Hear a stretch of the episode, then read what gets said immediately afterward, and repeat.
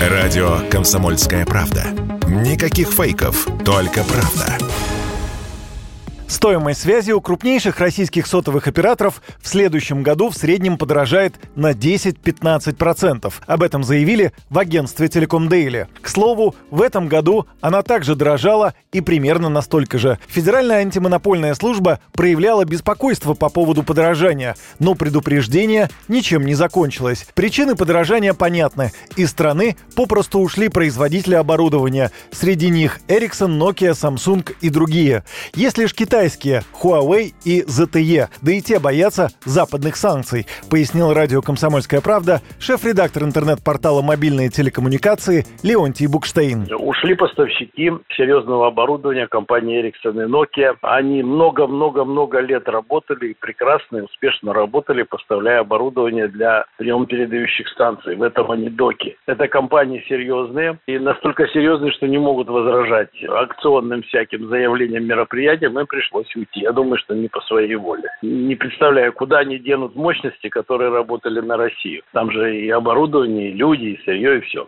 Впереди ну, проблема с поставкой, с замене их на других. Других совсем немного. Дружественная страна у нас с таким примерно потенциалом известна. Она одна, у нее своих, как говорится, забот полон рот. Кое-что они делают. Но вот сейчас в обстановке санкционной даже Китай потихонечку так притих. Кому хочется попадать под вторичные санкции.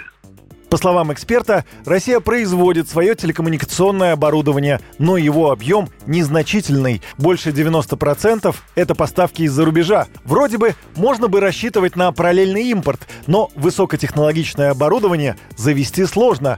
Выявить, что устройства идут в Россию, а не, например, в Турцию, проще простого. На данный момент запасы комплектующих есть, но вот что будет дальше – вопрос. Как минимум возникнут проблемы с переходом на 5G, отмечает Леонтий Букштейн проблемы еще не наблюдается, потому что есть запас на складах. Технические специалисты говорят, что на горизонте там 6-7 месяцев никаких проблем и не будет. Пока что объявлен срочный набор на производство российского оборудования, особенно для сетей. Ну, те, которые работают, там 3G, 4, но для сетей 5G это однозначно большая проблема. Хотя государство у нас взяло курс, вы знаете, на цифровизацию. 5G нам, как обычным пользователям, совершенно ни к чему. У нас все прекрасно и на 4 LTE. Вот и получается, что сотовые операторы вынуждены закупать оборудование, которое стало дороже, даже сравнивая с прошлым годом. Эти расходы, разумеется, перекладывают на плечи пользователей.